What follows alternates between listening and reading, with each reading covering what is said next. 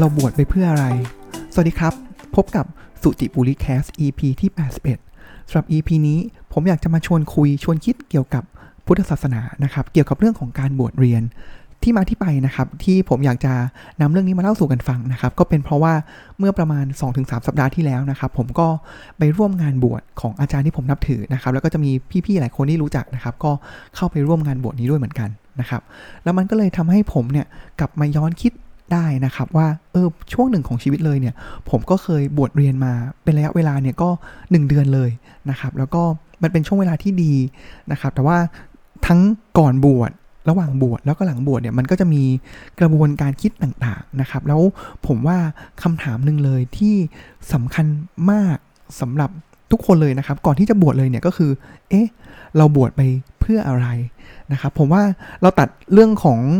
สิ่งไม่ดีออกไปนะครับผมว่ามันก็จะมีบางคนตัดเรื่องไม่ดีนะครับบวชหนีคดีบวชอะไรต่างนี้อะไรต่างๆเป็นต้นนะครับผมว่าอันเนี้ยก็ตัดออกไปนะครับหรือว่าจะเป็นเรื่องของการที่มันก็จะมีนะครับแบบบางคนที่มองว่าการเป็นพระสงฆ์เนี่ยก็เป็นเรื่องของการหากินรูปแบบหนึ่งนะครับเราตัดออกไปนะครับเพราะฉะนั้นแล้วเนี่ยการที่จะหาคำตอบว่าเราบวชไปเพื่ออะไรเนี่ยผมว่าอันนี้เป็นคำสอนที่ผมจำได้ดีเลยนะครับแต่ผมอาจจะมาขมวดปมเพิ่มเติมนิดนึงนะครับคือวันที่ผมบวชเนี่ยครับผมบวชที่วัดยานเวศสักวันนะครับก็ถามว่าเป็นวัดไหนนะครับรู้จักก็จะเป็นวัดย่านพุทธมณฑลสาย4นะครับก็ตัววัดเนี่ยก็จะอยู่หลังพุทธมณฑลนะครับแล้วก็ตัวบางคนอาจจะไม่รู้จักชื่อวัดนี้นะครับแต่ว่าถ้าเกิดใครติดตามนะครับหรือว่าอยู่ในแวดวงพุทธศาสนานะครับก็คือเจ้าอาวาสหรือว่าผู้ก่อตั้งวัดนี้เลยเนี่ยก็คือสมเด็จพุทธโฆษาจารย์นะครับหรือว่าถ้าเกิดใครหลายคนเมื่อก่อนเคยฟังวิทยุต่างๆนะครับก็คือพระพรหมคุณาภรณ์บอประยุตโตนะครับหรือว่าพระธรรมปิฎกประยุตโตนะครับแล้วก็ท่านก็เพิ่งเป็นสมเด็จเมื่อก็หลายปีอยู่แล้วนะครับก็เลยผมว่าสาเหตุหนึ่งเลยเนี่ยที่ผมเลือกบวชที่วัดนี้นะครับก็ผมว่าเป็นวัดที่ปฏิบัติดีปฏิบัติชอบนะครับผมว่าศึกษามาหลายที่แล้ววัดนี้เนี่ยพระเนี่ยจะไม่ได้จับเงินเลยนะครับเพราะฉะนั้นสิ่งอะไรที่มันเป็นตัวกระตุ้นให้เกิดกิเลสต่างๆเนี่ยก็ค่อนข้างที่จะถูกตัดออกไปนะครับแล้วก็จะเน้นเรื่องของการเรียนรู้ปริยัตินะครับแล้วก็ควบคู่กับการฝึกปฏิบัติด้วยนะครับก่อนที่จะไปบอกว่าผมบวชไปเพื่ออะไรหรือว่าคำเทศที่ผมจำได้เลยวันที่ผมบวชเนี่ยองค์อุปชาของผมก็คือสมเด็จพุทธโฆษาจารย์นะครับตอนนั้นนะท่านยังไม่ได้เป็นสมเด็จพุทธโฆษาจารย์นะครับก็ยังเป็นพระพรหมคุณาภรณ์อยู่นะครับแล้วก็หลังจากผมศึกได้สักพักหนึ่งท่านก็ได้รับการแต่งตั้งเป็นพระสมเด็จอีกรูปหนึ่งนะครับก็ที่มาที่ไปที่ผมบวชเนี่ยจริงๆแล้วผมค่อนข้างคลุกคลีอยู่กับศาสนาอยู่แล้วนะครับแล้วผมก็เข้าวัดเป็นประจำอยู่แล้วแล้วก็อาจจะโดยเหมือนถูกปลูกฝังความคิดว่าเฮ้ยครั้งหนึ่งที่เป็นผู้ชายเนี่ยควรบวชครั้งหนึ่งในชีวิตเพราะฉะนั้นอันนี้ก็เป็นโกหนึ่งในชีวิตอยู่แล้วแล้วก็ด้วยความที่สนใจพุทธศาสนานะครับการบวชก็เหมือนเป็นหลักไม้หนึ่งที่สำคัญต่อคนคนหนึ่งนะเลยนะครับที่จะเหมือนเป็นก้าวข้ามผ่านเป็นคนที่สมบูรณ์ขึ้นนะครับก็ผมว่าศาสนาพุทธไทยเนี่ยกับสังคมไทยเนี่ยก็ค่อนข้างที่จะแนบอิงแอบกันมาอยู่กันมาสอดคล้องเกื้อหนุนซึ่งกันและกันอย่างนี้มาเล่าเพิ่มเติมเกร็ดได้เกร็ดน้อยอันนี้อาจจะเป็นเกี่ยวกับชีวิตผมเองนะครับว่าก่อนที่ผมจะบวชเมื่อประมาณ7-8 ปีที่แล้วเนี่ยผมเคยลงสมัครบวชที่วัดนี้มาหลายปีแล้วนะครับก่อนหน้านั้นก็ 2-3 ปีแล้วนะครับแล้วก็กว่าที่จะลงคิวได้เนี่ยคือที่นี่เขาจะบวชเป็นรอบนะครับรอบนึงเนี่ยก็เฉลี่ย 9-10 รูปนะครับตามแล้วแต่ว่ากุฏิของวัดเนี่ยมีได้ขนาดไหนนะครับเพราะฉะนั้นปีนึงเนี่ยอย่างมากเลยเนี่ยครับก็อาจจะได้ถึง 5-6 รอบนะครับรับได้เนี่ยก็อยู่ 50-60 รูปต่อปีนะครับเพราะฉะนั้นค่อนข้างที่จะจำกัดมากนะครับผมก็มีหลายครั้งเลยแหละที่ผมก็ไปจองคิวล่วงหน้าเนี่ยก็เป็นปีเลยนะครับแล้วด้วยเหตุและปัจจัยที่มันไม่เอื้อเนี่ยครับก็เลยทำให้ผมคลาดไปไม่ว่าจะเป็นตอนที่ผมติดเรียนบ้างนะครับติดงานบ้างต่างๆนานามันก็จะมีข้ออะไรที่ทำให้ต้องเลื่อนไปเรื่อยๆนะครับแต่ทีนี้เนี่ยช่วงนั้นเนี่ยคุณพ่อของผมก็จะอาการไม่ค่อยสบายนะครับแล้วก็ผมรู้เลยว่าความปรารถนาเป็นอย่างมากของพ่อผมเลยเนี่ยก็คืออยากให้ลูกเนี่ยบวชนะครับเพราะฉะนั้นผมว่าผมก็เข้าไปที่วัดหลายครั้งเป็นไปปฏิบัติฟังธรรมเป็นประจำอยู่แล้วนะครับแล้วก็เคยมีลงชื่ออยู่แล้วนะครับแล้วเมื่อรู้เหมือนเป็นจุดทริกเกอร์พอยต์ตรงนั้นแล้วเนี่ยครับก็เลยเข้าไปหารองเจ้าอาวาสที่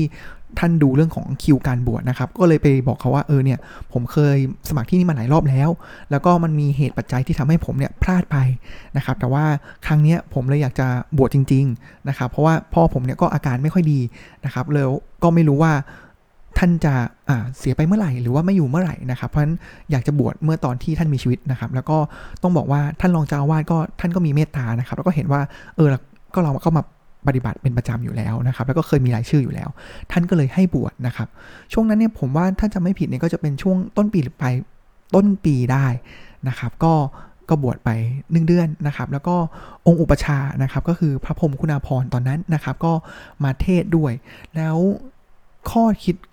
ในเรื่องของธรรมะที่ท่านเทศวันนั้นเนี่ยครับก็คือเรื่องของบวชไปทำไมนะครับแล้วจริงๆแล้วเนี่ยท่านก็จะมีคลิปเสียงหรือว่าหนังสือเนี่ยที่พูดถึงเรื่องของการบวชไปทำไมนะครับผมว่ามันเป็นกุศโลบายที่ดีนะครับที่ทำให้เราเห็นแล้วแหละว่าเฮ้ยเราบวชเนี่ย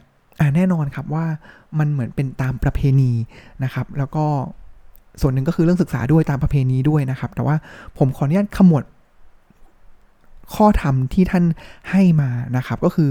การที่อย่างที่บอกไปแล้วนะครับตัดเรื่องไม่ดีออกไปนะครับแต่ว่าถ้าเราบวชด้วยเจตนาที่ดีนะครับผมว่าจุดประสงค์ของการบวชเนี่ยหลักๆเลยเนี่ยครับมีอยู่2จุดประสงค์นะครับจุดประสงค์แรกเลยเนี่ยก็คือเพื่อตัวเราเองเลยจริงๆนะครับก็คือผมว่ามันคือก็เพื่อที่จะศึกษาพระธรรมนะครับหรืออาจจะ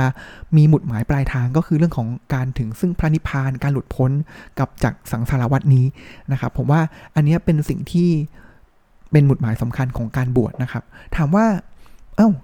แล้วทำไมต้องบวชล่ะถึงจะทำให้ถึงซึ่งพระนิพพานได้นะครับเป็นฆราวาสไม่ได้หรอนะครับผมว่าจริงๆแล้วเนี่ยหลายท่านไม่ว่าผมว่าพระหลายท่านนะครับท่านพุทธทาสเองท่านโกเอนกาเองหรือว่าจริงๆแล้วจะเป็นท่านสมเด็จพุทธโฆษาจารย์เองเนี่ยท่านก็บอกนะครับว่าการเป็นฆราวาสหรือเป็นมนุษย์ปุถุชนคนทั่วไปอย่างเงี้ยครับก็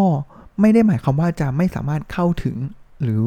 ก้าวไปในธรรมหรือว่าหลุดพ้นได้นะครับแต่ว่าอย่างนี้คือพอเวลา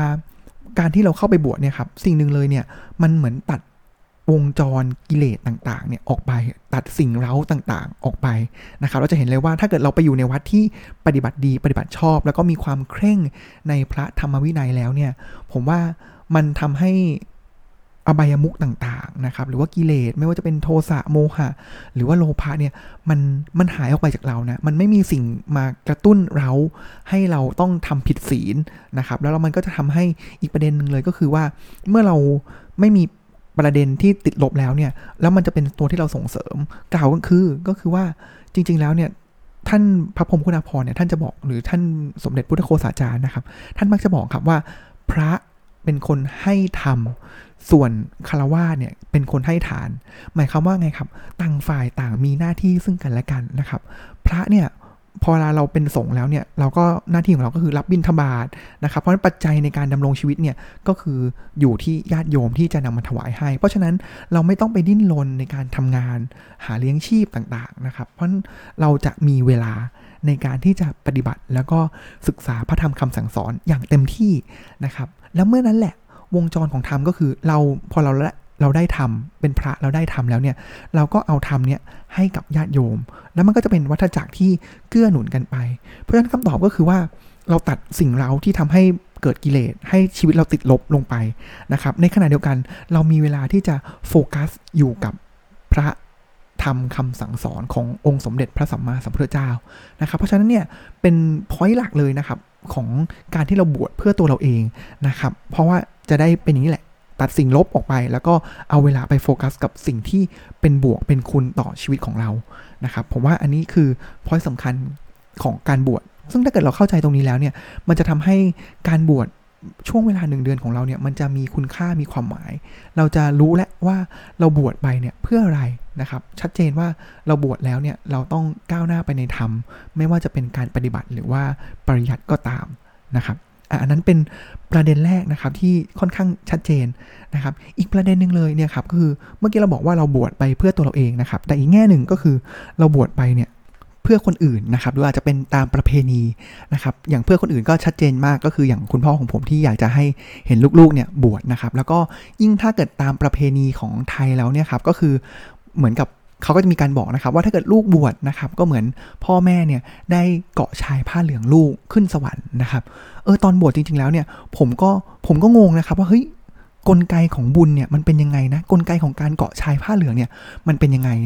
นะครับซึ่งสิ่งนี้แหละที่ท่านสมเด็จพุทธโฆษาจารย์นะครับให้แง่คิดที่ดีมากๆสำหรับผมนะครับแล้วก็ผมว่าผมจำได้ไม่ลืมเลยนะครับว่าผมว่าผมทำครบและทั้งให้ตัวเองแล้วก็ให้กับครอบครัวนะครับท่านบอกงี้ครับท่านบอกว่าจริงๆแล้วเนี่ยการที่เราบวชเนี่ยแค่เราบอกว่าเราจะบวชเนี่ยลองนึกดูนะว่าจิตของพ่อแม่เราเนี่ยโหเฮ้ยมันเป็นจิตที่มันเหมือนปลื้มปิติยินดีนะครับการที่ปลื้มปิติยินดีอย่างนี้แหละอันนี้แหละก็คือขึ้นสวรรค์แล้วนะครับแล้วเหมือนกับบางคนเนี่ยพ่อแม่ก็อาจจะแบบเห็นลูกบวชนะครับแล้วเขาก็อยากจะมาบิณฑบาตลูกนะครับการที่มาบิณฑบาตหรืออะไรต่างๆเนี่ยมันเกิดทำให้เกิดอะไรครับมันทำให้พ่อแม่เนี่ยก็เกิดความเลื่อมใสในตัวพุทธศาสนานะครับเห็นลูกที่แบบเพิ่งบวชมาแล้วก็ออร่าเปล่งประกายอย่างนี้นะครับเขาก็นี่แหละมันคือทำให้เขาเข้าใกล้ศาสนามากยิ่งขึ้นนะครับจิตณตอนนั้นที่เขาปลื้มปิติยินดีกับเราเนี่ยอันนั้นแหละเป็นจิตที่ดีแล้วมันทำให้เขาเนี่ยน้อมตัวเขาเองน้อมจิตน้อมใจน้อมกายเนี่ยเข้าใกล้พุทธศาสนามากยิ่งขึ้นนะครับนี่แหละคือความหมายของการที่พอลูกบวชแล้วพ่อแม่ขึ้นสวรรค์นะครับเพราะว่าลูกเนี่ยทำให้พ่อแม่เนี่ยเข้าใกล้ศาสนามากยิ่งขึ้นซึ่งผมเห็นชัดเจนมากนะครับว่าสีหน้าของพ่อแม่ผมเนี่ยโอ้โหปลื้มปิติยินดีวินาทีที่ผมโกนหัวนะครับตอนที่เขามาเหมือนมาตัดผมเนี่ยคือเขาก็มีความสุขทั้งตลอดทั้งพิธีเลยนะครับแล้วก็จังหวะที่ผมเดินจากที่เป็นชุดนาคนะครับสีขาวแล้วไปเปลี่ยนออกมาเนี่ยแล้วพอผมเดินออกมาเนี่ยก็เห็นหน้าพ่อแม่คือแบบเฮ้ยเขายิ้มเขามีความสุขนะครับจังหวะที่เขานำบาตรมามอบให้ผมนะครับก็เป็นโมเมนต์ที่เห็นรอยยิ้มนะครับแล้วก็เห็นความปลื้มปีติของเขานะครับและนี่แหละคือสวรรค์ที่เกิดขึ้นนะครับแล้วเมื่อผมบวชแล้วเนี่ยเขาก็มาบิณฑบาตนะครับแล้วก็มานั่งสนทนาธรรมนะครับพ่อผมนี่ก็เจอเขาก็อ่านหนังสือพระเยอะอยู่แล้วนะครับก็จะค่อนข้างแก่วิชานะครับก็จะกลายเป็นคนที่มาเทศพระซะด้วยซ้ำไปนะครับก็อันนี้แหละเป็นประสบการณ์โดยตรงนะครับแล้วก็ประกอบกับการที่ได้รับการเทศมาจากต้องบอกว่าเป็นพระเกจิหรือแบบเป็นพระชั้นนำของประเทศนะครับแล้วก็เรียบง่ายมากนะครับแล้วก็ทำให้กระจ่างนะเราไม่ต้องมองเรื่องของแบบเป็นสิ่งบุญนำพาอะไรต่างๆที่แบบมันเป็นสิ่งที่มองไม่เห็นเลยนะครับแต่ว่านี่แหละสวรรค์มันคือสิ่งที่มันจับต้องได้ง่ายๆแค่นี้นะครับซึ่งจริงๆแล้วเนี่ยผมว่ามันมีเกล็ดเล็กเกล็ดน้อยนะครับว่าประเพณีของเราเนี่ยจริงๆแล้วมันก็ควบคู่กับเรามาอยู่แล้วนะครับแล้วก็ถ้าเกิดใครสังเกตนะครับมันจะมีท่อนหนึ่งนะครับที่ผมว่าตอนที่เหมือนมีพระคู่สวดนะครับก็จะเหมือนมาตั้งคำถามนะครับว่าเราเป็นมนุษย์หรือเปล่าหรือว่าเป็นสัตว์หรือเปล่านะครับที่บอกว่าเป็นนัตถิพันเตอามะพันเตต่างๆนะครับผมว่ามีอันนึงที่เกี่ยวข้องกับพ่อแม่ด้วยนะครับผมว่าเมื่อกี้เราพูดถึงแล้วว่าพ่อแม่เนี่ยอยากจะส่งเสริมให้ลูกเนี่ยก็บวชนะครับแล้วก็เกาะชายผ้าเหลืองนะครับแต่ว่ามันก็จะมีในสมัยพุทธกาลนะครับมันจะมีคำถามนี้เลยนะครับที่หนึ่งในนั้นก็คือว่าเหมือนผมจำภาษาบาลีไม่ได้นะครับแต่ว่าในคำแปลมันหรือเป็นสิ่งที่พระคู่สวดเนี่ยเขาถามเรานะครับก็คือการที่เรามาบวชเนี่ยพ่อแม่เราอนุญาตแล้วหรือยังนะครับก็แปลกนะครับว่าเอ๊ะก็จริงแล้วเขาก็ควรยินดีกับเรานะครับแต่จริงๆแล้วเนี่ยในสมัยพุทธกาลนะครับก็เหมือนพระพุทธองค์นะครับก็ไม่ว่าท่านจะเทศใครเนี่ยส่วนใหญ่แล้วเนี่ยผมว่า 99% เนี่ยดวงตาเห็นธรรมนะครับแล้วก็ขอออกบวชนะครับแล้วสิ่งที่เกิดขึ้นก็คือกับโอรสของท่านเองนะครับก็คือพระราหุลเนี่ยท่านก็ไปเทศนะครับแล้วพระราหุลเนี่ยก็ออกบวชด้วยเช่นกันนะครับแต่ว่าอ้าวลูกในมองในมุมของพระเจ้าสุทโธทนะนะครับก็ที่เป็นพระราชบิดาของทางพระพุทธเจ้านะครับหรือก็เป็นปู่ของทางพระราหุลเนี่ยครับก็แบบเฮ้ยอย่างนี้เนี่ยหมดแล้วนะหมดคนสืบตระกูลแล้วนะทั้งลูกทั้งหลานเนี่ยบวชหมดเลยนะครับท่านก็เลยขอเอาไว้นะครับว่าถ้าเกิดมีเหตุใดเนี่ยที่คนคนหนึ่งเนี่ยจะออกบวชแล้วเนี่ยต้องให้เขาได้รับการยินยอมจากพ่อแม่ด้วยนะครับผมว่าอันนี้ก็เป็นเกล็ดเล็กเกล็ดน้อยที่นำมาฝากกันนะครับย้อนกลับมาเรื่องของผมอีกนิดนึงนะครับผมว่าเมื่อกี้เราพูดถึงเรื่องของบวชไปทำไมแล้วเนี่ยครับมันก็จะมีผมว่าตลอด1เดือนที่ผมบวชเนี่ยมันเป็นช่วงเวลาที่ดีนะครับว่าเหมือนเขาเรียกว่ามันเป็นโนเบิลอะครับมันเป็นชีวิตที่สูงส่งแล้วรู้เลยว่า การที่เราใช้ชีวิตอย่างนี้ต่อไปเรื่อยๆเนี่ยมันอาจจะทำให้เราเนี่ยไปถึงปลายทางได้นะครับผมก็ตั้งว่าถ้าเกิดเราอยากจะจบชาตินี้แล้วเรามีความตั้งใจขนาดนี้แล้วเนี่ยอย่างน้อยเนี่ยมันก็ต้องมีมายสโตนที่เราสามารถไปถึงได้เพื่อให้ก้าวไปสู่ถึงทางหลุดพ้นอาจจะไม่ใช่ชาตินี้นะครับก็อาจจะเป็นชาติถัดๆไปนะครับซึ่งผมว่าจังหวะชีวิตที่บวชเนี่ยมันรู้เลยนะว่าเราไปได้นะครับเราไปถึงได้นะครับแต่ว่าผมว่าด้วยวัยตอนนั้นก็ประมาณ28ปีได้นะครับมันก็เป็นช่วงที่สองจิตสองใจนะครับว่าเราอยากจะสึกดีไหมนะหรือว่าเราอยากจะไปต่อทางนี้นะครับผมก็ตอนนั้นก็ก็มีความคิดหลากหลายมากเลยนะครับแล้วก็ผมก็มีไปเขาเรียกว่าเหมือนอธิษฐานจิตนะครับตอนนั้นที่โบสถ์ถ้าเกิดใครเคยไปวัดยานเวศสักวันนะครับก็จะมีโบสถ์สีขาวอยู่นะครับแล้วก็เป็นโบสถ์หลักของที่วัดนี้นะครับผมก็ตอนดึกๆหน่อยนะครับผมก็เอามุ้งไปนะครับแล้วก็ไปนั่งสมาธิได้สักครึ่งชั่วโมงนะครับแล้วก็ลองอธิษฐานจิตดูนะครับว่าก็ไม่รู้เหมือนกันนะครับก็อาจจะตอนนั้นอินกับอาจจะเป็นพุทธประวัตินะครับที่พระพุทธเจ้าอธิษฐานจิตแล้วก็วางถาดในน้ำนะครับแล้วก็ลอยถ่วงน้ำก็อาจจะคิดว่ามันอาจจะมีอะไรสักอย่างขึ้นมาเป็นทริกเกอร์บอกเราก็ได้นะครับซึ่งมันก็มีเหมือนกันนะครับแล้วก็สิ่งที่เกิดขึ้นเลยก็คือมันเป็นวอร์ดดิ้งคำหนึ่งนะครับที่ผุดขึ้นมาในความคิดผมตอนนั้นนะครับก็คือมันเป็นภาษาบาลีที่ชื่อว่าชีวิตันจิทังนะครับผมก็ผุดขึ้นมาแล้วเนี่ยมันอาจจะเป็นนัยยะอะไรสักอย่างที่บอกเราก็ได้นะครับแล้วก็เลยกลับไปนะครับแล้วก็ลองไปเปิดภาษาบาลีคำนี้ดูนะครับรู้ไหมครับว่าคำนี้คือแปลว่าอะไรก็คือแปลว่าด้วยชีวิตผมว่าเอาละงานเข้าและด้วยชีวิตก็เลยก็ยังไม่รู้เหมือนกันนะครับว่ามันยังไงนะครับแล้วก็มีโอกาสได้คุณโยมพ่อตอนนั้นนะครับก็ได้เข้ามาพูดคุยพอดีนะครับก็ผมก็เลยลองถามว่าแล้วถ้าเกิดผมบวชตลอดชีวิตบวชไปเลยยังไม่สึกล่ะเฮ้ยคุณพ่อผมเนี่ยแบบยินดีมากเลยนะครับที่ตอนนั้นเนี่ยอยากให้ถ้าเกิดผมอยากจะมีศรัทธาและอยากจะบวชตลอดชีวิตเนี่ยก็โหท่านสนับสนุนมากเลยนะครับแต่ว่ากลับมาคิดอีกทีนึงแล้วเนี่ยครับผมว่าพ่อก็อายุมากแล้วนะครับแล้วไหนจะผมตอนนั้นผมก็ผ่อนรถอยู่นะครับมีภาระมีอะไรต่างๆมากมายเลยนะครับการที่ถึงแม้ว่าเขาจะสนับสนุนนะครับแต่ว่าถึงแม้ว่าสุดท้ายแล้วเนี่ยภาระต่างๆเนี่ยมันก็ตกอยู่ที่เขานะครับอันนี้คือภาระทางด้านการเงินนะแล้วไหนจะรวมถึงพ่อแม่ก็อายุแก่ขึ้นเรื่อยๆแล้วเนี่ยผมว่ามันก็กลับมานั่งคิดนะครับว่าจริงๆแล้วเนี่ยเรายังมีหน้าที่อยู่นะที่เราต้องทำให้เสร็จก่อนนะครับผมว่ามันไอ้คำว่าด้วยชีวิตเนี่ยมันไม่ได้หมายความว่าผมก็เลยตีความเอานะครับไม่ได้หมายความว่าผมต้องบวชตลอดทั้งชีวิตนะครับแต่ว่าผมต้องอยู่ในทางของศาสนาเนี่ยด้วยชีวิตนะครับแต่ว่าการที่จะไปด้วยชีวิตได้เนี่ยอย่างน้อยเนี่ยสิ่งต่างๆที่มันจะเป็นตัวที่ฉุดเรานะครับให้เราไขว้เขวนะครับถ้าเกิดผมบวชไปแล้วต้องใจเนี่ยต้องพะวักพะวงว่าโยมพ่อเป็นยังไงโยมแม่สบายดีไหมนี่รถของผมเนี่ยเป็นอย่างไรที่ผมเป็นรถของผมเองเนี่ยผมว่าจิตของผมคงไม่สามารถที่จะมีความสุขได้ตราบเท่าที่เรายังมีภาระมีหน้าที่อยู่นะครับแต่คำว่าด้วยชีวิตเนี่ยก็คือถ้าวันใดวันหนึ่งในชีวิตผมแล้วเนี่ยผมสามารถที่จะปลอดภาระปลอดกับหน้าที่ต่างๆแล้วผมสามารถที่จะอุทิศกายอุทิศใจเนี่ยให้กับศาสนาได้นั่นแหละคือความหมายของด้วยชีวิตนะครับก็เลยเป็นสิ่งที่ก็อาจจะตีความเข้าข้างตัวเองนะครับนิดนึงนะครับแล้วก็อาจจะมีกิเลสมาด้วยนะครับก็เลยทำให้ผมตัดสินใจที่จะสึกตอนนั้นนะครับก็เป็นการรวบยอดนะครับว่าแล้วผมบวชไปทำไมตลอดช่วงก่อนบวชระหว่างบวชแล้วก็จังหวะที่อยากจะสึกเนี่ยมีการคิดอย่างไรบ้างแล้วก็ได้รวบรวมเหมือนเป็นคำเทศที่ผมว่าทรงเรียบง่ายนะครับแล้วก็ทรงคุณค่าจากพระอุปัชฌาย์ที่ผมว่าผมเคารพท่านแล้วก็รู้สึกว่าเทิดทูนเหนือหัวเลยนะครับของสมเด็จพระองค์พระพุทธโฆษาจารย์นะครับส่วนนี้ก็เป็นตอนที่อยากจะนำประสบการณ์ชีวิตช่วงหนึ่งชีวิตดีๆนะครับช่วงหนึ่งชีวิตที่ดีๆเนี่ยมาเล่าสู่กันฟังนะครับตอนนี้ก็อาจจะมี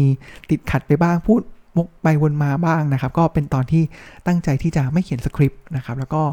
อาจจะแบบพยายามมาเล่าจากความรู้สึกจริงๆนะครับสำหรับวันนี้ก็ขอขอบคุณที่ติดตามรับฟังนะครับแล้วก็พบกับสุจิปุริแคสในตอนใหม่ได้ในโอกาสหน้าครับสำหรับวันนี้ก็ขอกล่าวคำว่าสวัสดีครับ